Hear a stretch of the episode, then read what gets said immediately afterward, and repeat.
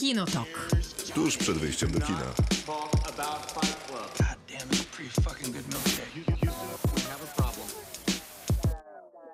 Krzysztof Majewski. Miłosława Bożek. Maciej Stasierski. To jest Kinotok i mamy same dobre filmy na dzisiaj, co nie jest prawdą. Nie jest. Ale bardzo dziękujemy za ściągnięcie tego odcinka, co mnie niezmiennie interesuje, że mówi się ściągnąć, skoro wszyscy słuchają tego w streamie. Właśnie chciałam o to zapytać, dlaczego ściągnięcie? Bo tak kiedyś było, że trzeba było ściągnąć. Ale już tak nie jest. No nadal można. Można, ale dlaczego mówimy ściągnięcie? Dziękuję za posłuchanie. Nam bardzo miło, że jesteście już od jakiegoś czasu z nami. Jest nam bardzo miło, że jest tych osób coraz więcej. Jest nam bardzo miło, że jest więcej subskrypcji na Spotify'u. Jest nam w ogóle bardzo miło. I mamy nadzieję, że po tych filmach, o których dzisiaj będziemy gadać, zostaniecie z nami. Nie przestacie nas słuchać. I zaprosicie jeszcze znajomych. Co znaczy nie przestacie? Przestaniecie. Co ja powiedziałem? A to jest skrót. Przestacie, fajne słowo, nie? Fajne. Hashtag przestacie. Język powinien być przede wszystkim... Ściągnijcie i... Jak to było? I przestacie. Język musi być użytkowy, czyli pewne rzeczy się skraca. Tak jest. Z pozdrowieniami dla profesora Miodka. Dzisiaj będziemy rozmawiać o Emmie, czyli kolejna Jane Austen na ekranach kin. No nie taka kolejna. Aha, w ogóle. Myślałam, że odwołujesz się do Małych Kobietek. Nie, to po prostu kolejna Jane Austen na ekranach kin. Nawet kolejna Emma chyba. Ostatnia chyba z Gwyneth Paltrow była. 96. Mhm. Ale jeszcze wcześniej był... Później w 2009 serial BBC. My jeszcze porozmawiamy o tej Emmie, nie bójcie się. W labiryncie Donato Carrisiego, reżysera, który jest też autorem książki, na której oparł swój film. Cóż za ego. To prawda, którego znamy też z filmu, który w Polsce można było oglądać, nazywa się Dziewczyna we mgle. Ich historia była taka sama, też napisał książkę, później scenariusz, a później wyreżyserował film. I się sprawdził i postanowił kontynuować ten precedens. Nie lubimy takich zdolnych ludzi. To nie jest precedens, tylko proceder. Dobrze. Recydywa wręcz. A następnie porozmawiamy o filmie... Nędznicy. Nędznicy. Wy porozmawiacie. Tak. My porozmawiamy o Nędznikach, czyli francuskim kandydacie do Oscara, który był nominowany nawet. Który miał pewne szanse, bo był drugi według Bukmacherów z szansą na zdobycie... Tuż za Parasite'em. No nie. To nie było tuż. To prawda, to nie było tuż. To bardziej bliżej miało Boże Ciało do Nędzników. Też nie. I będzie serialu Lock and Key, czyli stary serial, ale... Jary. Ale jary. To będzie najmocniejsza pozycja? Trudno powiedzieć. Emma, Autumn the Wild jest już w kinach. Reżyserka jest znana głównie z klipów najróżniejszego rodzaju, m.in. teledysków. Jest to kolejna adaptacja literatury Jane Austen i... Też kolejna adaptacja samej Emmy. A widziałeś w ogóle jakąś wcześniejszą Emmę? Nie widziałem. Żadnej? Wydaje mi się, że mogłem widzieć tę z Gwyneth Paltrow, bo pamiętam film kostiumowy z Gwyneth Paltrow, ale na tyle słabo, że nie jestem w stanie jakoś nawiązać myślami do niego. Clueless też nie widziałeś? Nie. To jest szokujące dla mnie. Widziałeś Clueless? Co to jest Clueless? Taki film z 95 roku, kultowy. A ma jakiś polski tytuł? Clueless. To jest polski tytuł? A, to wiem, co to jest. To potem był serial. Pokazywany w polskiej telewizji, tak, jakichś głupich nastolatkach. Więc sami rozumiecie, jak niezręczna sytuacja tutaj zachodzi, ponieważ ja nie jestem wielkim fanem kina kostiumowego. Może dlatego tak się burzysz na tą Emmę? Nie, no bo na przykład bardzo lubię Duma i uprzedzenie. A jeszcze jakiś film kostiumowy lubisz? Oczywiście, Władca Paryża. No i tu właśnie mam ten ząg. Ja się zastanawiam a propos tego Władcy Paryża, bo on jest dalej dostępny na HBO GO. Jest, tak. Jak wiele osób Cały czas mnie kusi, a później sobie przypominam, że tak go lubisz i trochę na złość go nie oglądam. Ja widziałem, że obejrzałeś tam 2 minutki. To chyba Maciek podjął tą opcję, nie ja. Zastanawiam się, czy... Nie ty, Maćku. A nie ja. Pozdrowienia dla Maćka Przystalskiego. Pozdrowienia. Zastanawiam się, czy którykolwiek z naszych słuchaczy lub słuchaczek spróbowała się z Władcą Paryża. Myślę, że nie, zważywszy na to, że nawet my tego nie zrobiliśmy poza tobą, więc no to jest, jest pewnego rodzaju testament. To jest wyjątkowy brak szacunku. Tak. Nie, to jest taka kontynuacja, że co tydzień wraz z naszym odcinkiem ty przypominasz o tym filmie i każdy sobie myśli, to super, to jeszcze to odłożę, żeby zawsze Krzysztof Majewski mógł mnie przekonywać. Słuchajcie, czy powiemy o tej Emmie? Tak. Powiedzmy. Historia jest dobrze znana tym, którzy ten film widzieli serial, widzieli jakąś sztukę teatralną, albo być może po prostu czytali książkę. Emma opowiada o kobiecie, dziewczynie młodej, która jest bardzo bogata, z bardzo bogatego domu, ma bardzo bogatego ojca i w zasadzie w tym XIX wieku na angielskiej wsi niewiele musi, bo wszystko może, ale też z drugiej strony niewiele jej się chce. Ale trzeba dodać, że ona jest dobrze wykształcona, dzięki temu jest taka błyskotliwa i przebojowa, co nie też niekoniecznie... Nie każda dobrze wykształcona osoba jest przebojowa i błyskotliwa, ale... na przykład Maciek jest po prawie i co? Ale powiedzmy, że to nie jest chyba dość typowa rzecz u Jane Austen, że główna bohaterka jednak jest bogata, a nie biedniejsza i czeka na takiego bogatszego abstyfikanta, że tak powiem. On się po prostu zdarza, bo ona cały czas mówi o tym, jak bardzo nie czeka na męża, ale to też nie jest klasyczne dla Jane Austen, bo Emma jest jedną z tych komediowych książek i tak samo było filmowo i serialowo. Duma i uprzedzenie na przykład jest jednak takim klasycznym, romantycznym dramatem. No i co, Krzysztofie, śmiałeś się dużo na Emmie? Nie. Jane Austen zresztą mówiła, że Emma jest bohaterką, którą lubi tylko ona, w sensie autorka Jane Austen. I podpisujesz się pod tym? W zasadzie trochę tak, na podstawie tego filmu, ponieważ ona mogłaby być lubiana. Pamiętasz, jak byliśmy z 3 lata temu chyba na Berlinale i obejrzeliśmy tą Quiet Passion o Emily Dickinson. Tak, z Cynthią Nixon. Dokładnie. Mhm. I to był modelowy film, który pokazywał w kostiumie historię emancypacji kobiety i tam się wszystko zgadzało. No ale też nie lubiliśmy chyba za bardzo tej Emily Dickinson, chociaż... Ja ją lubiłem bardzo. W sensie tak? To nie była łatwa do lubienia bohaterka. Tak, bo ona miała te swoje takie przywary, jakieś manieryzmy, które mogły być takie odstręczające. Mogły być, ale dla mnie były magnetyczne, ciekawe, interesujące. A poza tym to była też prawdziwa postać zbudowana rzeczywiście na jakichś fundamentach interesujących samej biografii poetki, tak? Pisarki, poetki. Tak. Mhm. Chyba bardziej poetki. Ale to może być powód, dlaczego ten film cię tak denerwuje, bo mieliśmy też Portret kobiety w ogniu, który lubisz, chociaż nie tak bardzo, jak można by było przypuszczać po tym, jak jestem po stronie francuskich krytyków, którym Céline Sciamma nie może wybaczyć tego, że oni nazywają ten film zimnym. Moim zdaniem on również jest zimny. Ale jest totalnie zimny, też się zgadzam z tym. Aczkolwiek trafił do mojego serca mimo wszystko. Do mojego bardzo trafił. Dla mnie jest może i zimny, ale w jakiś sposób roztapia moje serce, bo jest czuły bardzo. Ale jest inny niż Emma, bo to jest film jak Małe Kobietki trochę, który niby wpisuje się w ten nurt takiej literatury archaicznej. Niewiarygodne. Ale nie powiem nic w towarzystwie 2 osób, które nie widziały tego filmu. Bo to jest film trochę taki jak komedia romantyczna, którą dostajemy w XXI wieku, czyli trochę ma być śmiesznie, ma być bardzo romantycznie i ma się skończyć małżeństwem z miłości. Ale powiedzmy coś o tym filmie, bo tutaj jednak obsada jest dosyć interesująca, wydaje mi się. Znam co prawda tej dziewczyny, która gra główną rolę, Ania Taylor-Joy. Ona grała w Glasie chyba najbardziej i słynna rola wcześniej, jak się nazywał ten jej... I dobry chyba i bardzo znany film, czyli Czarownica. No, poprzedni film Roberta Eggersa, twórcy Lighthouse. Jak dacie mi pół minuty, to nawet powiem. Opowieść jest taka, że faktycznie Emma jest bardzo bogata, bardzo jej się nudzi. W związku z tym, że jej się nudzi, to ona zajmuje się swataniem innych ludzi, bo sama małżeństwem nie jest zainteresowana, bo jak mówi, jestem bogata, dobrze sytuowana, mam odpowiednią pozycję, więc się nie muszę wychodzić za mąż. I to jest dosyć ciekawe w kontekście filmu Grety Gerwig, czyli Małe Kobietki, ponieważ tam była taka teza, że małżeństwo jest transakcją ekonomiczną, że kobieta, nawet jeżeli ma pieniądze, to mężczyzna przejmie jej pieniądze w momencie, w którym ona stanie na ślubnym kobiercu. Tutaj ta sytuacja jest, nie działa, ponieważ bohaterka jest bogata, dlatego może sobie pozwolić. No i te pierwsze jej próby swatania osób przebiegają pozytywnie, bo kończą się sukcesem na ślubnym kobiercu, natomiast ta kolejna próba jest zupełnie nieudana. I to jest dosyć ciekawe, bo to pokazuje, że ta postać Emmy jest taką klasyczną 18-latką czy 18-latkiem, czyli generalnie nastolatkiem, który myśli, doskonale wiem, jak ten świat działa, wiem skąd, dokąd wieje wiatr i pokażę, jak go teraz odpowiednio poustawiać. No i ta Emma powinna być bardzo charakterna, z pazurem, kąśliwa, przebojowa, sarkastyczna, oczywiście te wszystkie cechy... I atrakcyjna.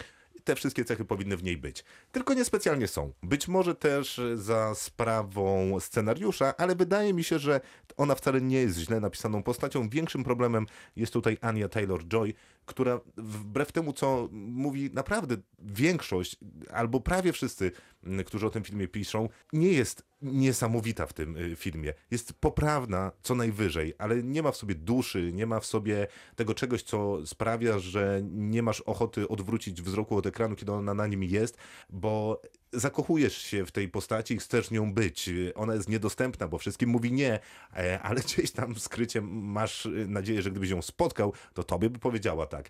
Tego w niej nie ma za grosz. A to jednak jest dosyć niezbędne, kiedy opierasz film na charyzmatycznej postaci, żeby była charyzmatyczna. Milczycie, więc będę mówił dalej. Tak, zapraszamy. Tego rodzaju filmy, które opowiadają historię o wiecznym wychodzeniu za mąż, szukaniu idealnej partnerki i tak dalej, sprowadzają się do tego, że postaci, które mamy na ekranie, jedyne co robią i jedyne relacje, jakie wchodzą ze sobą nawzajem, to są relacje matrymonialne. Pojawia się nowa postać i ta Emma poznaje pana Churchilla, którego na oczy wcześniej nie widziała, o którym Winstona trochę... Churchilla? Nie, ale akurat facet się ma nazwisko Churchill. Ciekawi mnie, że to, że jeden facet ma na nazwisko Knightley. To jest takie myślę, nawiązanie do Kiry Knightley, która zagrała przecież wspaniałą rolę w Dumie i uprzedzeniu. I która chyba jest właśnie tą aktorką, która sprawia na ekranie w kostiumie, że się w niej zakochujesz tym jednym spojrzeniem, która jest idealnie stworzona do tego, żeby grać nie tylko w Jane Austen, ale każdym filmie kostiumowym, jaki został stworzony. Który z twórców Dumy i uprzedzenia mówił, że nie chciał obsadzić Kiry Knightley w głównej roli, ponieważ uważał, że jest za piękna i przez to jest nierealna. Ale mówi, że jak przyjechała na jakieś tam wstępne przesłuchanie, to stwierdził, a nie, to jednak straciłem oddech tylko na minutę, może być. To dziwne, bo obsadził wtedy w drugoplanowej roli Rosamund Pike, więc tak, to jest jakiś taki... W roli siostry Kiry Knightley zresztą. Dziwny, naprawdę dziwny człowiek. To jest dziewczyna chociażby zagubiona w filmie Finchera. Tak. No Rosamund Pike to wiadomo, to jest wspaniała aktorka. Tak. No i słuchajcie, to jest dziwne. W sensie, jeżeli każda relacja, która zachodzi na ekranie, jeżeli nie jesteśmy rodziną, jest matrymonialna i ma taki podtekst i wszyscy do siebie wzdychają i liczą na to, że staną się wybrankami serca tej drugiej osoby, no to naprawdę nie jest to jakaś niewiarygodna opowieść. No bo to, co to jest? Tinder na ekranie w XIX wieku? No ale właśnie, czy to nie jest ten odpowiednik wszystkich komedii romantycznych, które otrzymujemy co roku, że właśnie wszystko, co się kręci wokół, cały scenariusz kręci się wokół tego, żeby znaleźć ukochanego partnera, wybranka, w końcu mieć ten pierścionek na palcu. Rozumiem. Tylko nie ma kostiumu, a współcześnie. Nie, rozumiem. Dobrze, niech będzie. Tylko po co? Bo ludzie lubią to oglądać, więc może w odpowiedzi na to, że ostatnio jest dużo ciekawego ugryzienia tematu... To inaczej zadam pytanie. To po co, skoro Greta Gerwig zrobiła Małe Kobietki dopiero co, gdzie wyrzuciła ten kostium za okno, ubrała tych aktorów zupełnie, żeby była jasność. W Emmie kostiumy są znakomite. Nie pamiętam, kto jest autorem kostiumów. To jest jedna z tych słynnych kostiumolożek, która ma już na swoim koncie Oscara i zrobiła 500 takich filmów. One są naprawdę bardzo w porządku. Ale to, co dzieje się w Małych Kobietkach, no to jest kostium, który wygląda, o czym rozmawialiśmy, jak przebojowa hipsterka na ulicach Nowego Jorku. Ale właśnie może jest za mało romantycznie, a jest potrzeba w widzach, żeby Małych Kobietkach nie jest romantycznie? No nie tak, jak przyzwyczaiła nas Jane Austen na ekranie, czyli płaczemy, wzruszamy się, kibicujemy głównym bohaterom, żeby jednak faktycznie doszło do tego najgorszego, czyli za mąż pójścia. No może, no ale chociażby w Dumie i uprzedzeniu. Jednak tam jest jakaś taka historia, która trochę mnie pokrzepia, że niech będzie ta dziewczyna, która jest gorzej sytuowana. No bo tam mamy mezalians. I mamy mezalians, no bo jednak rozumiem, że ta miłość jest silniejsza niż pieniądze, niż pozycja, niż status społeczny. Tak. Nie, no ale wspaniale... tam to jest jednak inna historia zupełnie. Tam jest jednak historia taka, gdzie ta dziewczyna nie jest na początku zainteresowana. Zresztą w sumie trudno się dziwić, szczególnie na podstawie filmu Joe Wrighta, to ciężko się dziwić. Ja się dziwię do dzisiaj, że ona w ogóle wyszła za niego, bo piękny jest, go uwielbiam. Matthew McFadyen jest najnudniejszym człowiekiem na ziemi. Natomiast no, tam jest bohaterka, która chce chyba niezależność jakąś zachować, mimo swojego statusu ekonomicznego. Tutaj, jak rozumiem, też bohaterka chce zachować niezależność, bo jej na to pozwala sytuacja finansowa. Tak, ale ona w pewnym momencie się rozkochuje w co najmniej dwóch osobach. W zasadzie to są jedyni mężczyźni w jej otoczeniu, w których mogłaby się zakochać. Jest jeden, który się zakochał w niej, a ona w nim nie. Jak mówię, wszyscy się zakochują w sobie nawzajem, inne relacje istnieć nie mogą. Ale tak samo nie może istnieć tutaj to, co u Jane Austen jest wręcz charakterystyczne, czyli mezalians. Więc tam się pojawiają różne... Jest na przykład przyjaciółka Emmy, która nie jest gorzej sytuowana i która marzy o... Fajnie, że oboje teraz sięgnęliście po telefony. Coś powiedziałem charakterystycznego. charakterystycznego. Sprawdzamy, która to może być. Może... A, dobrze, to ja ci powiem, która to jest. To jest pewnie Harriet Smith, tak, grana przez Mie Gott. Dokładnie tak. Mhm. I ona jest gorzej sytuowaną przyjaciółką Emmy, która za punkt honoru postawiła sobie, żeby ją dobrze wydać. Mhm.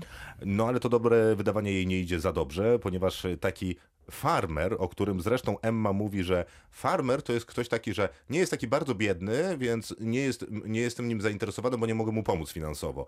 Ale nie jest wystarczająco bogaty, żeby być na moim poziomie, więc ja nie jestem nim zainteresowany. To jest taki nikt. No to brzmi trochę, jakby wszyscy bohaterowie tego filmu byli totalnie nieciekawi, albo inaczej, tacy, z którymi nie chciałoby się zaprzyjaźnić w żaden sposób, co jest nietypowe chyba, porównując po raz enty to do Dumy i uprzedzenia, w której no byli sami chyba bohaterowie, z którymi naprawdę chciałoby się żyć i utrzymać kontakt. Może poza samą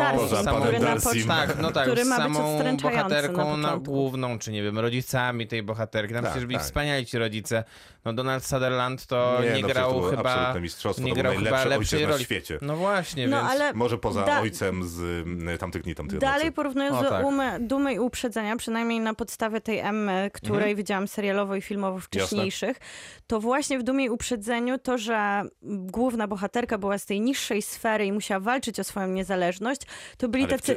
W Dumie i uprzedzeniu. Przez to oni byli tacy ciekawi i syci w kontrze, a pan Darcy jako ten najbogatszy był trochę zmanierowany i nieciekawy, bo te pieniądze go psuły. I w tym wypadku Emma z tych starszych ekranizacji trochę sama bohaterka prześmiewała to bogactwo, że była super wykształcona i wrażliwa, ale tak naprawdę próżna i chętna pytanie, czy tutaj tak rządzić się dzieje rzeczywistością, więc trochę to był obraz takiego nieciekawego świata bogatych ludzi, którzy bawią się biednymi, bo ona właśnie jak schwata tą swoją przyjaciółkę, to ona ma niższy status społeczny i ona jej tak ufa i oddaje się w jej ręce, a ona przez to, że ma te możliwości, tak naprawdę bawi się emocjami innych ludzi. I to było takie prześmiewcze i nie stawiało Emmy w najlepszym świetle przez większość filmu. No to brzmi trochę dla mnie jak jakaś słabsza chyba jednak propozycja Jane Austen, która może nie potrafi ale to było pisać. Inteligentne i błyskotliwe, żeby tak naprawdę prześmiać tą całą strukturę. Z perspektywy pisania literatury Jane Austen być może, z perspektywy filmu Emma nie, ponieważ to, o czym ty mówisz w filmie, w dialogu w paru momentach się pojawia, tylko że ten film jest zbyt komediowy na to, żeby tego rodzaju elementy wybrzmiały, bo on cały czas próbuje żartować i to w sposób zupełnie obciachowy. To było też widać w zwiastunach, że strasznie dużo właśnie, tych żartów. Właściwie cały zwiastun to były same żarty i takie w bardzo amerykańskim stylu, wydawało mi się. Bardzo amerykańskim, super dosadnym, paskudnym stylu. Dobrze powiedziane amerykańskim. To jest taki żart z poziomu komedii z Adamem Sandlerem. Czyli facet trzyma dziecko na rękach, dziecko robi kiki, później robi kupę. Okej, nie spodziewałam się tego. Mam nadzieję, że taka jest scena. Nie, to jest scena z filmu. A kto trzyma to dziecko? Bill Nighy chociaż? Nie, trzyma przyszły David Bowie, czyli Johnny Flynn. On będzie grał Davida Bowie? W filmie Stardust w przyszłym roku. O proszę. Nie, w tym roku. Czyli jest mocną propozycją dla mnie na przykład, żeby możliwe. Iść to jest najlepszy aktorski punkt tego filmu. Tak? Bill Nighy jest przerysowany i przeszarżowany. No to się mu zdarza czasem. To mu się zdarza, ale wiesz, dalej mam głos Billa Nighy'a, więc mu wiele wybaczam, ale jest zabawny, bo gra hipochondryka i to jest, jeżeli coś jest zabawne w tym filmie, to Bill Nighy, który... Mimo że przeszarżowany, to jednak jak mówi co jakiś czas, czy czułeś może powiew gdzieś na wysokości kolan i zaczyna biegać służba, szukając jakiejś dziurki mikro w oknie. Więc zupełnie mi się nie podoba ten film. On niby jeszcze bierze w nawias to wszystko, przez to, że jest taki pastelowy w kolorach, bardzo wyrazisty. Trochę takiego Wes Andersona tam jest? No może. Tak on troszkę tak wygląda na trailerach. Nie myślałem w sumie o Wesie Andersonie, ale no powiedzmy, że wygląda tak strasznie amerykańsko, też wizualnie właśnie wygląda jak taka typowa hollywoodzka produkcja tego typu, gdzie te żarty powinny być sprzedawane niemalże w taki punchline'owy sposób. Jak Meryl Streep beznadziejnie zawsze wypada w komediach, bo ona nie potrafi tych żartów sprzedawać dobrze. To tak mi to wyglądało z zwiastunów też tutaj. No i w moim odczuciu tak jest. Dla mnie ten film jest naprawdę jest fatalny. Fatalny. Nic mi się tam nie podoba. Nie podobają mi się żarty, większość ról na mnie zupełnie nie działa, historia jest totalnie nieangażująca. Jeżeli to jest film o emancypacji, to ja raz jeszcze muszę o niej poczytać, bo nie wiem na czym to polega. no nic. A romans, który się tworzy między bohaterami, przynajmniej jest... troszeczkę daje nam napięć. A między bohaterami w końcu ten romans jest? No, tam wszystkimi. Tam jest bardzo dużo tego romansu. Między wszystkimi 9 razy się zmienia. Tam jest zalotny. Ludzie źle lokują swoje emocje, myślą o tym, a tak naprawdę są zakochani w tym drugim, ale z uwagi na coś tam, to się zakochują w tamtym. Nie wiem, to jest jakiś absurd. Dlaczego Emma rozkochuje się najpierw w tym Churchillu, później w tym Flynie, później zamienia uczucia? Skąd się rodzi w ogóle to uczucie między nimi? Absolutnie nie mam zielonego pojęcia. Mam dosyć serdeczne takich filmów, bo wydaje mi się zupełnie zbędne. Zamiast tego naprawdę lepszym pomysłem jest obejrzeć nawet po raz trzeci te Małe Kobietki. Albo i Dumę i uprzedzenie, która się w ogóle nie starzeje i co roku naprawdę oglądam ją z pudełkiem chusteczek. Albo Gladiatora. Tą ostatnią. Ale czyli tą z Kirą Knightley. Tak. Ale przecież jest też ta świetna serialowa z Colinem Firthem. Uwielbiam serialowe też w wydaniu i uwielbiam też tą starszą BBC, jedną z pierwszych serialowych, która jest już taka troszkę archaiczna, ale dalej świetnie działa. No i widzicie, ile jest oglądania lepszych filmów. Ale prawda jest taka, że ja jestem wielką fanką kostiumu, oglądam bardzo dużo filmów kostiumowych. Ale bardzo się cieszę. I Emma jest jedną z moich najmniej lubianych bohaterek, jeżeli chodzi o kostium. Jane Austen miała rację. Bo ona jest zbyt komediowa, ja czegoś też Jane Austen właśnie nie miała racji, bo napisała w ogóle ją. Jane Austen powiedziała, że tylko ona ją lubi. Że zrozumie, że nikt inny, nikogo nie przekona innym, taka trochę rozpieszczona Emma. I może też jest problem, że w kostiumie po prostu takim, który ma być romantyczny, nie gra komedia. No, dokładnie. Bo to ma być romans, a nie śmiech. Ale to tak samo było, u Szekspira. Jak jest kostium, to komedia nie wygląda najlepiej. No przecież najlepsze filmy nawet na podstawie adaptacji Szekspira to są jednak dramaty. Już nie mówiąc o tym, że mój ulubiony dramat Szekspira, czyli Kupiec Wenecki, który teoretycznie jest komedią, jako komedia w ogóle nie działa, ma najlepszą adaptację filmową, która została zdramatyzowana i tam Shylocka gra Al Pacino. Jest to totalnie na serio zrobiony film. To pokazuje, że chyba rzeczywiście to jest dobra konkluzja, że kostium, komedia to nie jest to, co powinno się łączyć. Przepraszam, bo jakieś 2 minuty temu spętowałem już tą Emmę. Ale my tutaj teraz... Ale my sobie też udzielamy głosu. Pogadać, robimy... Jesteśmy razem tutaj. Daj nam pogadać. Robimy jeszcze będą sobie pół godziny o filmach kostiumowych. Tak, ale to nie jesteśmy ekspertami aż takimi chyba. No Miłka jest poważnym tutaj kandydatem. Tak, ja teraz nawet zobaczę... A już co z zakochanym Szekspirem? Nie przepadam. Ja lubię. Tutaj już się zapowiadałam Krzysztofowi, że zobaczę specjalnie jeszcze raz Emmę z 96 roku, żeby sprawdzić, która jest bardziej emancypowana, czy ta 2020. Pewnie ta, którą wyreżyserowała Greta Gerwig i się nazywa Małe Kobietki. Co? Pewnie ale tak. To jest dobry sposób, żeby sprzedać tą Jane Austen dla kogoś w przyszłości, żeby może odciął komedię, ty zrobił... Ty się Jane Austen, no teraz Jenny dla ciebie. Jenny from the block. J-Lo. Koniec? No ładnie byś to tak skończył. Zagram teraz Jenny from the block.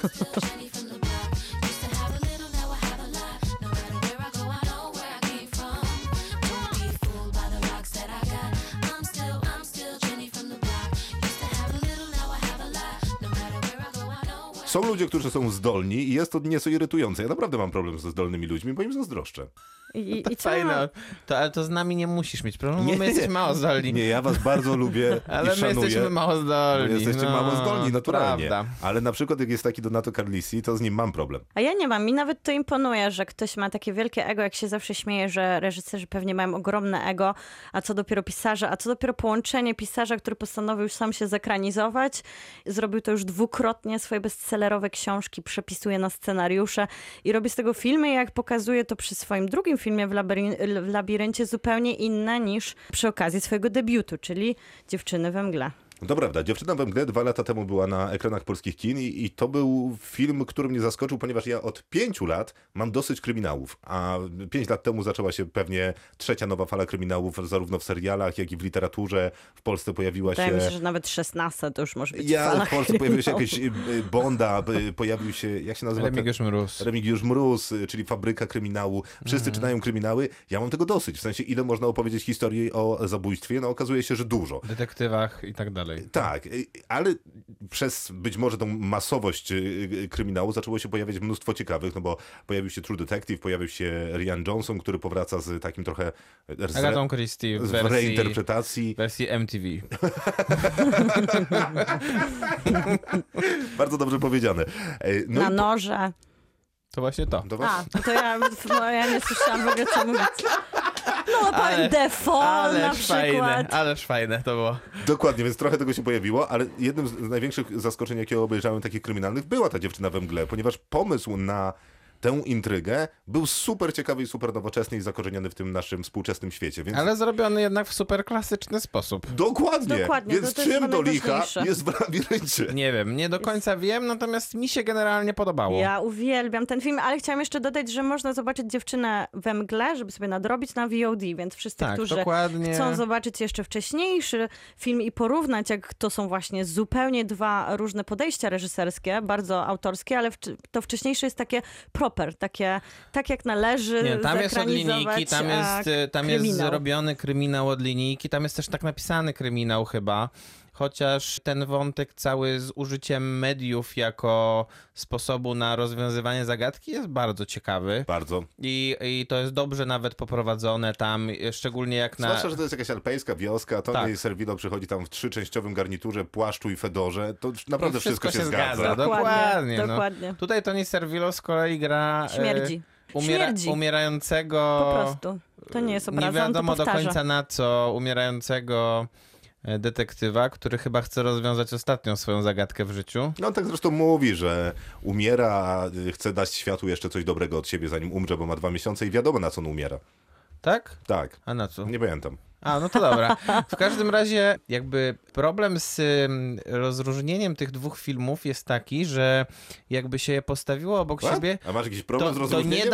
To nie da się stwierdzić, że to jeden reżyser zrobił, no bo właśnie. Język filmowy, jakim się posługuje Donato Carrisi w Dziewczynie we mgle, a język filmowy, którym się posługuje tutaj, nawet na granicy jakiejś komiksowości wizualnej, jest szokujący. To porównaj Tamte dni, tamte noce i Suspiria.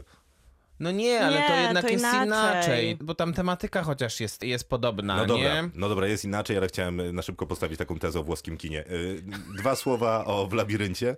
To jest opowieść o Samancie, która zostaje porwana, jak była młodą, jakąś tam nastolatką. 15 lat przebywa w labiryncie.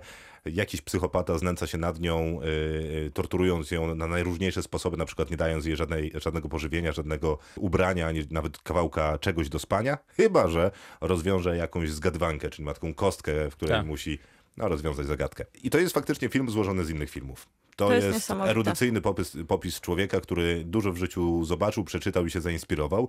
I to jest w zasadzie składak.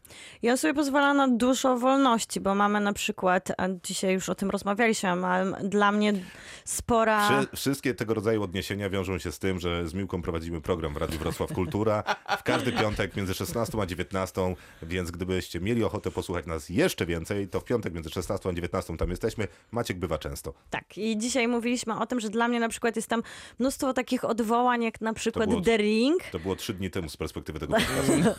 Jak The Ring, gdzie główna bohaterka, to znaczy ta porwana dziewczyna jest przetrzymywana w labiryncie, jest brudna, jest ma białą suknię i opadające, w labiryncie jest przetrzymywana w labiryncie i ma opadające na twarz czarne włosy. I to się odnosi do tego, że w The Ring tak naprawdę, zanim jeszcze tylko zjawa nas straszyła, to była dziewczynką, która została uwięziona pod ziemią w studni. Dziewczynka z The Ringu. To jest potwór z telewizora. I tutaj to jest na przykład takie bardzo ładne odniesienie. No nie, nawet tych nawiązań jest znacznie więcej, no bo przecież... Mamy potwora z bagien i same te bagna... Skąd ty bierzesz to porównanie? Czy to Cube'a nie oglądałaś? No ale to zaraz dam ci przestrzeń na Cube'a. Mamy potwora z bagien, to kiczowate miejsce, w którym zostaje znaleziona główna bohaterka. Jest ubrane w taki kampowy sposób, gdzie nawet ten bar, jak oni są na tych bagnach, gdzie nasz detektyw trafia do takiej speluny, wygląda jak na takiej cienkiej granicy kiczowatego horroru klasy B, gdzie on oczywiście rozmawia z po prostu Toxic Avengerem, czyli poparzonym całym mężczyzną. Toxic Avenger, legendarny film klasy B. poparzonym potworze, który mieszka na wysypisku. Ja nigdy nie udawałem specjalisty od filmów klasy B, chociaż nie napisałem dalej. Całkiem długą pracę w tym temacie. Natomiast, bo Cube tam też jest, czyli też kultowa seria dwóch filmów. Długa seria. Ale przecież jest tam też kultowa seria Piła. No, 7 części Piły w tym filmie jest odmieniane przez przypadki. Aż mi brakowało, żeby ktoś ją zapiął za kajdanki, za lewą nogę do kaloryfera. Jest też te przedziwne elementy, jak na przykład nasz bohater podróżuje samochodem. O, to jest takie dziwne. A to mi z kolei przypominało trochę... Nie, właśnie nie, bo to też było takie, to było strasznie komiksowe.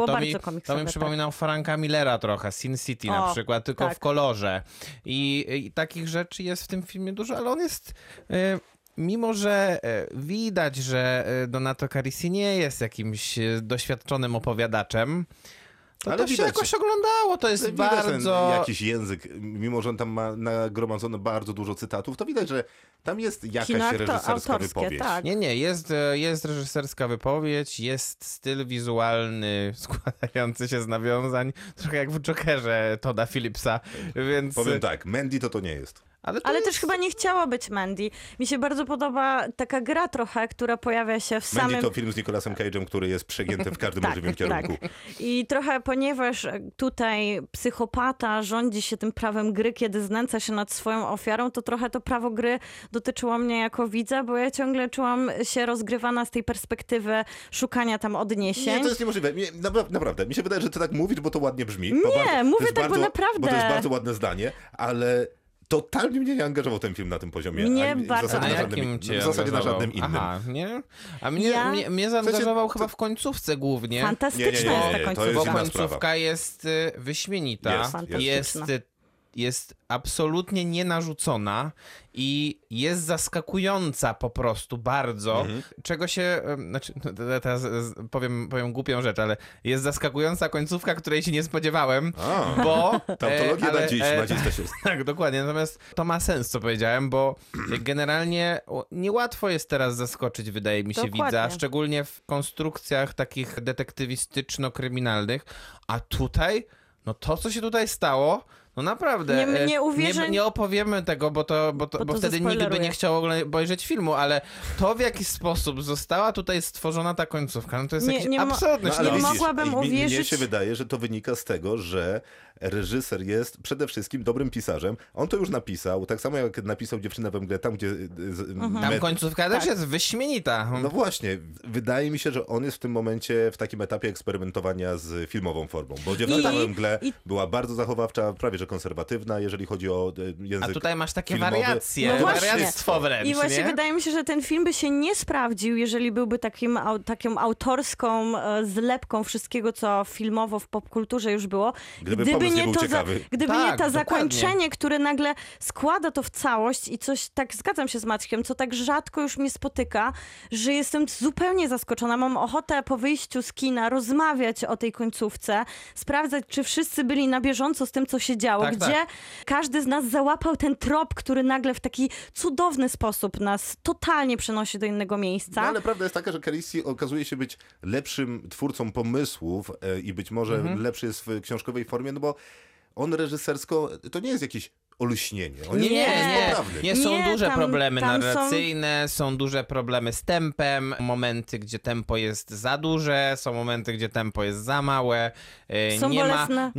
Nie ma żadnej stabilności, jeśli chodzi o budowanie emocji. Dużo lepiej to wypadało w Dziewczynie we mgle, która miała chyba trochę mniej jednak piramidalną konstrukcję po prostu i tam nie trzeba było się tak gimnastykować narracyjnie i gimnastykować generalnie reżysersko. Tutaj prawdopodobnie ze względu na swój własny pomysł wizualny, on też chciał dobić do tego pomysłu wizualnego swoim stylem reżyserskim i trochę tu mu zabrakło po prostu środków. Natomiast samą końcówką wydaje mi się ten film odbudował w jakimś sensie. Abstrahując od tego, że Tony Servillo jest w stanie odbudować wszystko, bo to jest po prostu aktor, na którego chce się patrzeć, a jak się jeszcze go ubierze w jakiś taki dziwaczny strój, bo tej Dziewczynie we mgle to wyglądał trochę jak takie uspokojona wersja swojego bohatera z Wielkiego Piękna, a tutaj wygląda zupełnie inaczej. znaczy wygląda naprawdę jak taki jakby, zmęczony. Jakby Jeb z Wielkiego Piękna bardzo źle skończył. Tak, tak, no jakby, tak. Go, jakby ktoś go, jakby nie wiem, połknął go wieloryb i wyżygał po raz kolejny parokrotnie i on musiał... Tak, dokładnie. No. A to też jest świetny zabieg reżyserski, że najpierw został wypuszczony film taki, który się idealnie wpisuje, w sensie Dziewczyna we mgle, który idealnie się wpisuje w taki kontekst filmów kryminalnych, więc wszystko nie, ale jest... ale on tak ma z tą literaturą swoją. Ja wiem, ale no to tak, też ale idealnie ale to nie jest filmowo... to nie jest tak adaptowane po kolei. Nie, nie jest. I no idealnie właśnie, filmowo więc... to daje takie... No, może wybiera to, co mu najbardziej leży. Bo jeszcze może, ponoć jest trzeci film, który prawdopodobnie też będzie adaptował i tutaj chyba są już jakieś nawiązania, bo film się nazywa Zaklinacz i tutaj też jest parę takich odniesień nawet w dialogach do historii zaklinacza jakiegoś i być może to jest takie hintowanie tego, co się będzie jeszcze działo w tej jego trylogii jakiejś detektywistycznej. Ale ja myślę, że on się właśnie w ten sposób bawi z widzem, że najpierw wszyscy, którzy czytają kryminały, dostali taki film jak należy, czyli wszystko się wyczerpało w Dziewczynie we mgle i teraz pójdą do kina na kolejny kryminał i będą zupełnie zaskoczeni. Nie chodzi o końcówkę. Problem jest taki, że nie pójdą do kina prawdopodobnie. No właśnie, nie pójdą do kina. Może Włosi pójdą, ale nie wiem. A to ciekawe w ogóle, to jest taki mistrz marketingu, nazwijmy go włoskim Patrykiem Wegą.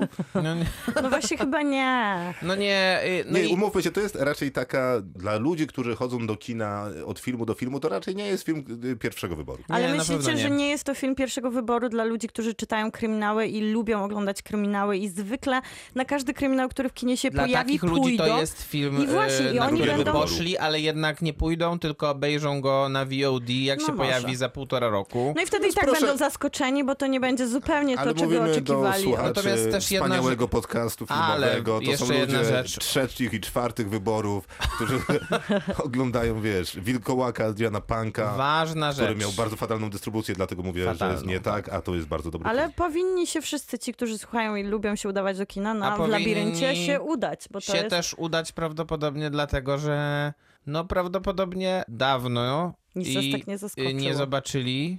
Długo później nie zobaczą Dustina Hoffmana na dużym ekranie. Mimo że Dustin Hoffman nie jest jakiś wybitny w tym filmie według mnie. Jest. Ale nie, po prostu się pojawia. Dustin Hoffman mimo wielu problemów z tą samym sobą, które ujawniły się w wyniku akcji Me Too, które trochę zaciążyły na jego wyśmienitej karierze. Jest aktorem, na którego chce się też patrzeć. Zawsze był i zawsze będzie. To jest taki aktor, któremu tak łatwo wszystko przychodzi. W labiryncie jest w kinach, ale pewnie krótko, więc się spieszcie, a jak nie, to też pewnie długo nie będziecie czekać, aż pojawi się na jakimś VOD.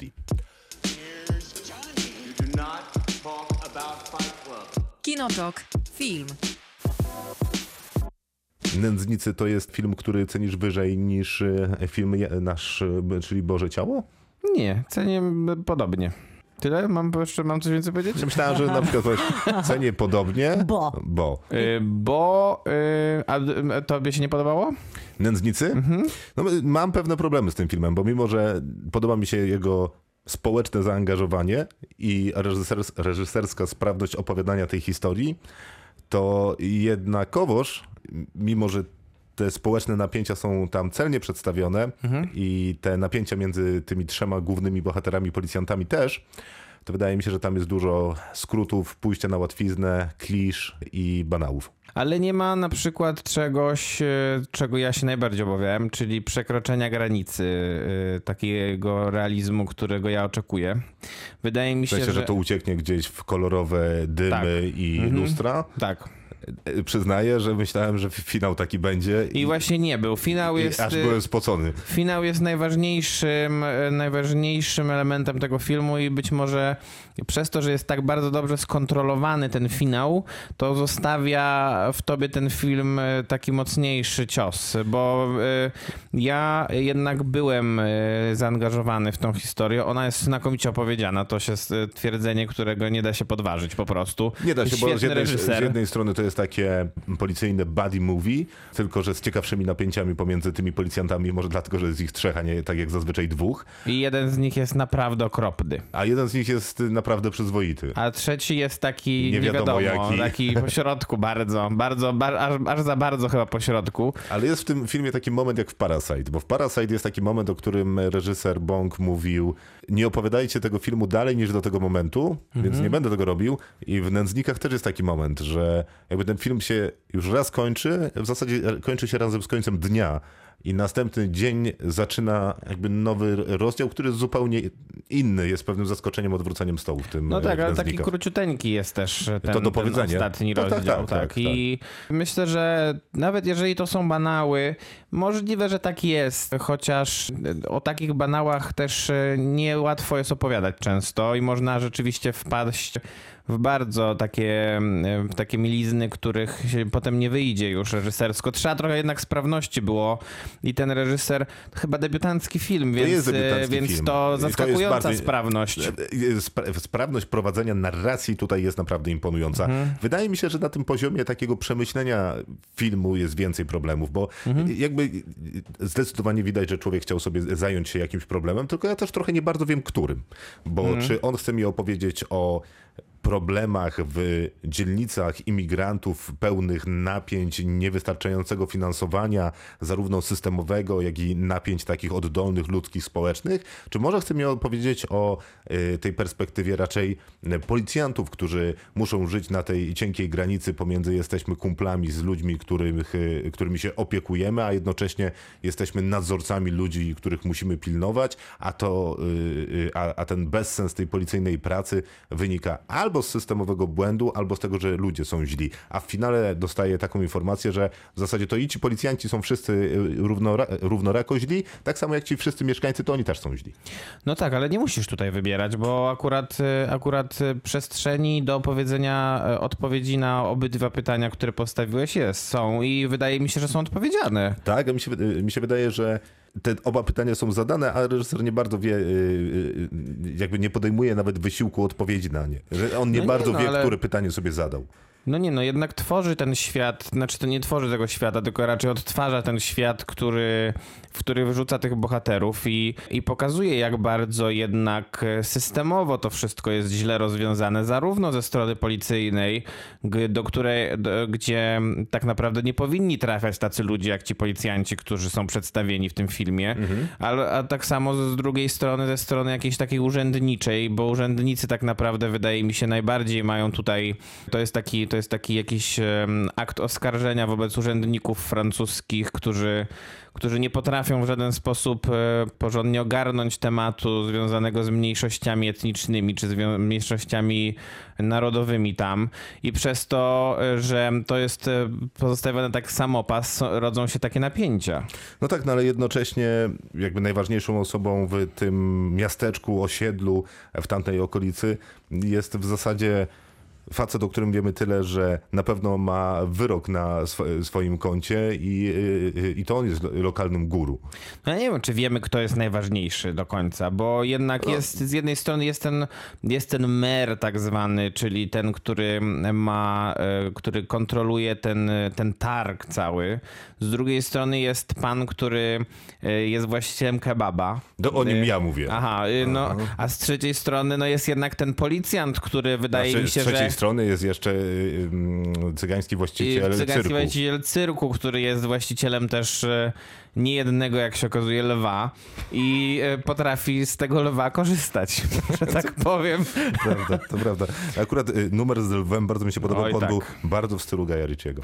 Tak, ale sam film jest jednak bardzo w stylu, nie wiem, może Michaela Haneke bardziej, a właściwie bardzo taki europejski jest to film. Ale Guy Ritchie też jest europejskim reżyserem. Podoba mi się jednak ta podwójna wrażliwość, że można opowiadać film, w którym są jakieś pomysły, których nie powstydziłby się Guy Ritchie, a jednocześnie mieć tę, no nie wiem, europejską wrażliwość. No i super, no to znaczy, że pan reżyser tego filmu, właśnie tak się pewnie nazywa, jest utalentowanym człowiekiem. Owszem, ja bym naprawdę chciał zobaczyć, co on zrobi w swoim kolejnym filmie. I to też jest w sumie ciekawe, czy dostanę od niego na przykład sensacyjne kino, czy takie już zupełnie bezkompromisowe, zaangażowane kino społeczne. Obstawiam, że dostaniesz pewnie jakąś jedną z 14 komedii francuskich z roli głównej z Juliette Binoche albo z Christianem Clavierem, której będą jakieś takie rasistowskie... No właśnie tak, do tego nie doprowadzajmy.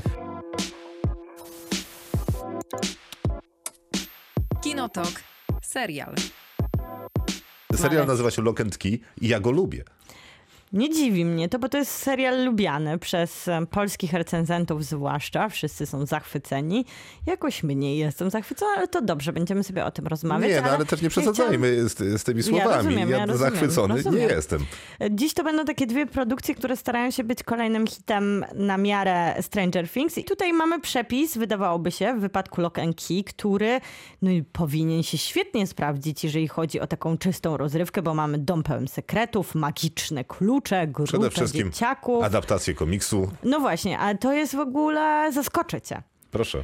Autorami komiksu oryginalnie Lock and Key jest Joey Hill i Gabriel Rodriguez a to jest nawet Gabriela. Joey Hill jest synem Stephena Kinga. Rodzonym synem króla horroru. Wszystko to wiem.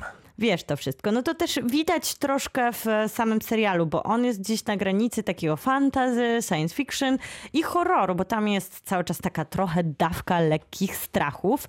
No i tak, i to jest ciekawa historia z tym komiksem, bo ponad 10 lat już mamy prób różnych, które starały się zekranizować komiks i zaczęło się od 2010.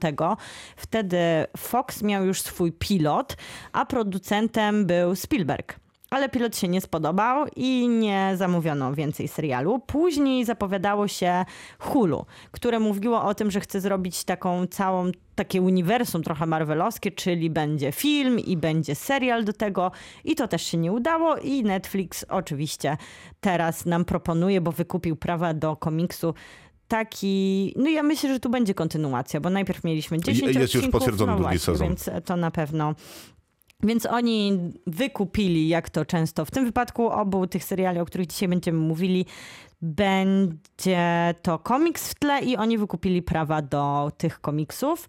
I tutaj mamy Carlton Cuse z Lostów, stoi właśnie za ekranizacją i Meredith Arville, którą znamy na przykład z Nawiedzonego Domu na Wzgórzu, który ma wiele wspólnych mianowników z samym serialem Lock and Key. Nie chodzi tu tylko o wielki dom, który jest pełen magii i strachu. No i co? Chcielibyśmy najpierw może opowiedzieć, o czym jest ten serial, tak po twojemu. Co, Krzysztof? Dlaczego po mojemu? Zgodnie z zasadami sztuki plus minus. Zawsze lubię, jak to powtarzasz. Ja będę mówić po twojemu, a ty będziesz mówił zgodnie z zasadami sztuki. Więc historia jest dosyć klasyczna, zwłaszcza na taki trochę serial grozy i serial przygodowy, bo mamy rodzinę i najważniejsze w tej rodzinie to rodzeństwo, które oczywiście mam najmłodszego, najstarszego i średniego bohatera i oni są zawsze bardzo charakterystyczni.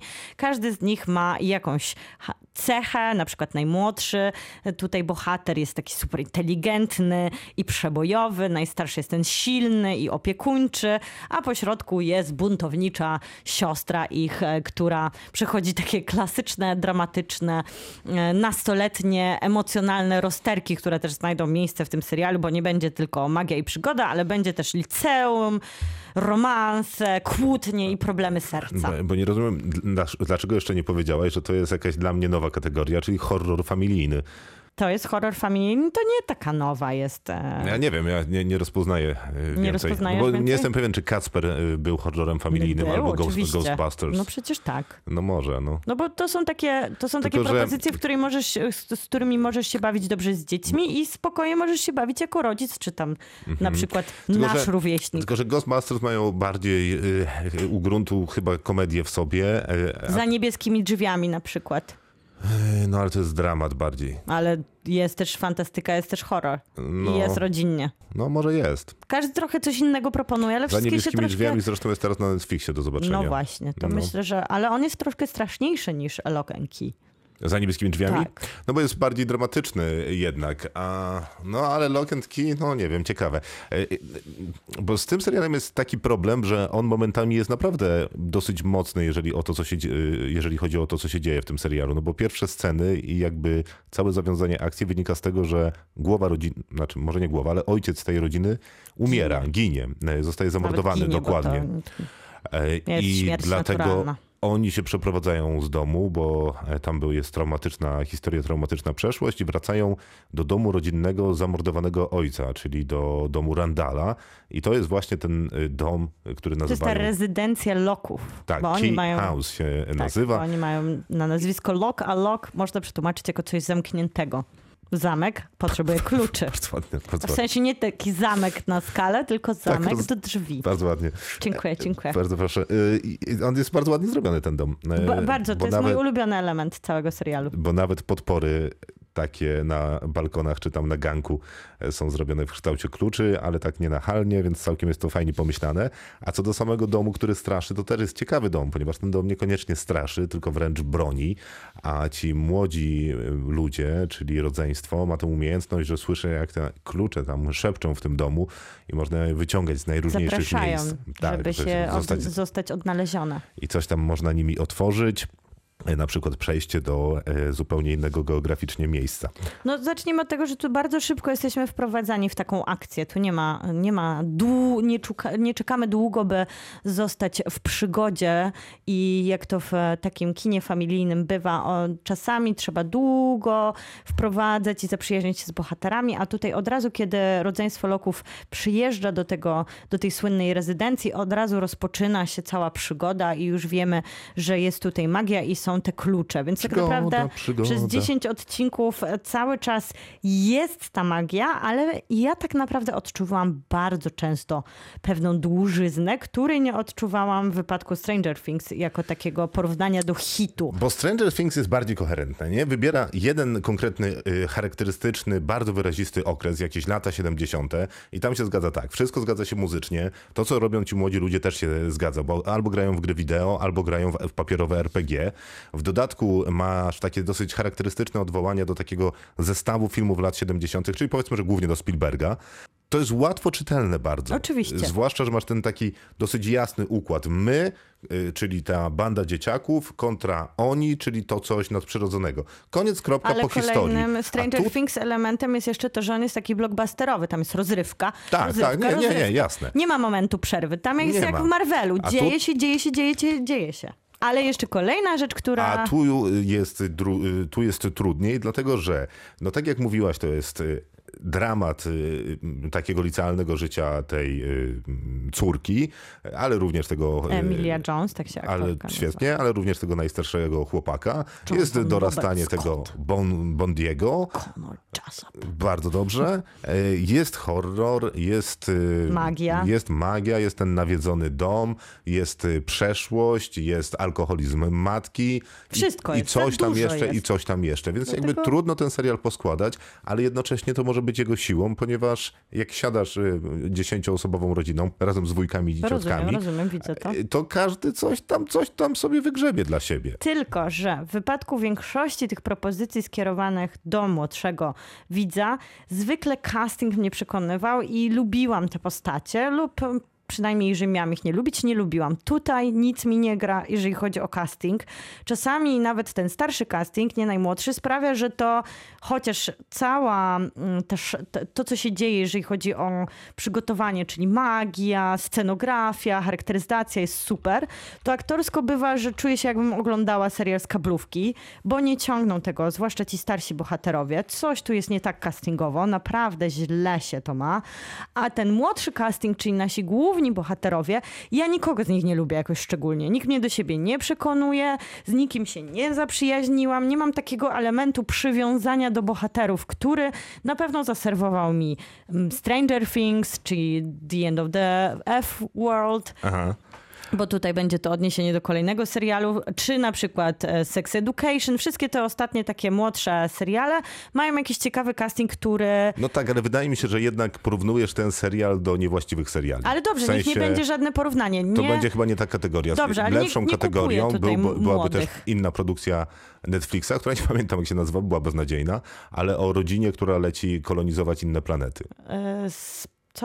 Lost in Space. Lost in Space. I to jest kategoria porównania. Albo ten serial, który kiedyś lubiłeś, który nazywał się One... Nie, to nie będzie nawet dobre porównanie, ale przypomnę, że to było 100 dni. To już jest za bardzo młodzieżowe, ale tak. Tak, za bardzo młodzieżowe. To prawda, bardziej młodzieżowe niż familijne. Mhm. Ale to porównanie do Lost in Space wydaje mi się uzasadnione, bo jakby cel tych seriali wydaje mi się był podobny. Tak, ale... A to jest lepszy serial niż Lost in Space. W Lost in Space lubię dużo więcej bohaterów niż polubiłam w Lost in Space. Proszę cię. Ja widziałam drugi sezon. W Lost in Space można tylko statek chyba polubić. Nie, lubię nawet tego małego chłopca w jego relacji. La Sylady Oliviera, która gra Dodge w tym serialu, no przecież najgorsza jest znakomita. Najgorsza postać w ogóle Wilanta. Po prostu nie mogę zrozumieć, dlaczego tutaj mamy Wilanta. On jest tylko dlatego, żeby być zły. W ogóle w żaden sposób nie mam wytłumaczone, dlaczego on jest zły. To jest taka postać u podstawy spłaszczona. Po prostu jestem zły i tutaj robię złe rzeczy, czy jestem zła, niezależnie od tego, w którą postać wciela się nasz Wiland, to zło nie ma żadnego realnego zaplecza i przez to, nawet jeżeli świetnie jest ubrane to zło i wygląda bardzo atrakcyjnie, nie ma dla mnie żadnego koherentnego odniesienia do bycia... Jest to jakaś uwaga, chyba że zgodzisz się na to, że jego motywacją jest jego tajemnica i moim zdaniem to całkiem sprawnie działa. Motywacją tajemnica? Tajemnica musiałaby mieć jakiś minimalny punkt odniesienia w finale. No tam jest punkt odniesienia w finale. Żaden ten punkt odniesienia mnie nie przekonuje, nie budując... No proszę cię. To samo jakbyś nie zgodziła się na magię kluczy, dlatego że nie masz wytłumaczonej fizyki działania tych kluczy. Magia kluczy jest wspaniała i jak tutaj wydaje mi się, często casting zawodzi... Też nie odpowiada dlaczego, a ten przeciwnik wynika z tych samych magia zasad. Magia bardzo rzadko odpowiada na pytanie dlaczego, więc szanuję to, że pozostaje taka tajemnicza i tutaj tak jak na przykład mam problemy z tym starszym castingiem, bo często sprawia, że przestaję ufać temu, co się dzieje na ekranie. Mam bardzo takie mylne sygnały. Z jednej strony widać pieniądze, które zostały włożone w tą produkcję, które właśnie dostaję w magii. Ono mnie bardzo przekonuje. Każdy ten element, który się pojawia z kluczem, jest świetnie wykonany. Wszystkie te światy, które są nam zaoferowane, właśnie to, ta cienka granica pomiędzy tym, co jest fascynujące, a tym, co jest przepełnione grozą, takie stąpanie gdzieś pomiędzy. Poza tym świetnie jest to wykonane. Te elementy, które są przejściem pomiędzy tym, a tym drugim światem są fantastyczne. Że jeżeli przychodzi do tych bohaterów, którzy nas tam przenoszą, zwłaszcza tych starszych, które nie wiem, czy to było specjalnie tak, że skoro jest mowa o dzieciach, to ci starsi mają w sobie jakiś problematyczny element, który mnie odrzucał, ale naprawdę to mi przypominało kablówkę, co się działo castingowo. No dobra, ale wiesz co, no ja sobie przypominam opowieści z Narni, ekranizację tę najnowszą. Zresztą są pewne podobieństwa pomiędzy opowieściami z Narni i Lock and Key, chociażby na tym poziomie, że w Lock and Key magią mogą zarządzać tylko dzieci, a w opowieściach z Narni przez szafę mogły przejść też tylko dzieci. No i nie wiem, czy pamiętasz ten casting młodych aktorów z opowieści z Narni, ale na przykład dziewczynka, która grała Łucję, była chyba najgorzej wybraną aktorką w historii aktorek dziecięcych. Tego się nie dało oglądać. A z kolei tych dwóch chłopaków, czyli król, nie, to nie Kaspian. Kaspian to nie to był jeden książę i tam chyba niewłaściwie. No dobra, ale wiadomo, najstarszy chłopak, który miał być królem Narni, no przecież to był najgorszy z harcerzy w ekranizacjach fantastyki, jaki też się w Hollywood wydarzył. Ale to w jakiś sposób odnosi się do Lock and Key, że zdarzają się złe wybory castingowe? Tak, no tak. Rozumiem, tak, zgadzam się. Zdarzają się, zwłaszcza jeżeli chodzi o młodych aktorów. Tutaj na przykład też z perspektywy tego, co mnie irytuje, poza tym, że irytuje mnie, bo bardzo mnie casting irytuje, to też jest za dużo dla mnie tego teen drama, bo tego już mamy bardzo dużo w wszystkich serialach o dojrzewaniu, young adult, ciągle przeżywamy dorastanie z bohaterami i tutaj mnie się wydaje, że naprawdę za dużo chciałaś od tego serialu. Nie, ja się po prostu często nudziłam albo byłam przytłoczona za dużą dozą informacji. Ale ja też, ale wydaje mi się, że... Nie miał takiej płynności jak właśnie... Chociaż to jest zupełnie inny serial Stranger Things, który naturalnie miałam ochotę oglądać odcinek za odcinkiem i byłam rozgrzana, miałam serce przygodami tych młodych ludzi. Bądźmy uczciwi, wolisz Lost in Space czy to? ja pewnie przegram życie tutaj, jak powiem, że drugi sezon Lost in Space mnie wzruszył, ale nie mówię, że wolę. To był Kinotok. Bardzo serdecznie dziękuję. Krzysztof Majewski, Miłosława Bożek i Maciej Stasierski. Jak zawsze na koniec odezwa do narodu. Narodem jesteście wy, wybranym, bo słuchacie tego podcastu. Słuchajcie go dalej, dajcie znać znajomym. Byłoby wspaniale, gdyby nasz cel na ten tydzień, gdybyśmy zobaczyli 2 udostępnienia postu, który informuje o nowym odcinku. Myślałem, że powiesz, żebyśmy obejrzeli 2 dobre filmy w też przyszłym tygodniu. Tak, ja też mam nadzieję, że nam się to uda. Ale nie, no teraz załatwiam marketing, też chcę być Patrykiem Wegą podcastu, więc 2 udostępnienia dla 2 szczęśliwców przewidziana jest nagroda, którą przygotuje Miłosława. Nie przygotuję, bo mnie już nie będzie. A bo ty idziesz na urlop, którą przygotuje Maciek. Tak, przygotuję ja, a w przyszłym tygodniu też tylko prawdopodobnie z Krzysztofem na pewno porozmawiamy o Fredzie Rogersie. Cóż za piękny dzień. Ach, czyli no ty przecież. Ty już go widziałeś na American Film Festival. Ja już go widziałem na American Film Festival. No i pojawia się też w kinach nowa produkcja niejakiego Jana Komasy. Nie wiem, czy kojarzycie Jana Komasę. Coś słyszałem. Reżysera, który niedawno był na Oscarach. Coś było. Przypadkowo się tam zaplątał do Los Angeles. No dobra, będzie Sala Samobójców 2. Hater. Hater. Tak. I zaskakujący tytuł. To nie może być nie dobre. Zapowiada to najlepiej. To się nie uda. Ma ten trailer coś z filmu Wegi. To nie jest dobra rekomendacja. Nie, to jest dosyć niepokojące. A co więcej, to będziemy jeszcze informować. Trochę jest premier w przyszłym tygodniu ciekawych w sumie. Będziemy oglądać Modyfikowany Węgiel, więc możesz zaczynać. Co takiego? No widzisz, wszystkiego się dowiesz w międzyczasie. Dzięki, do usłyszenia. Kinotok. Tuż przed wyjściem do kina.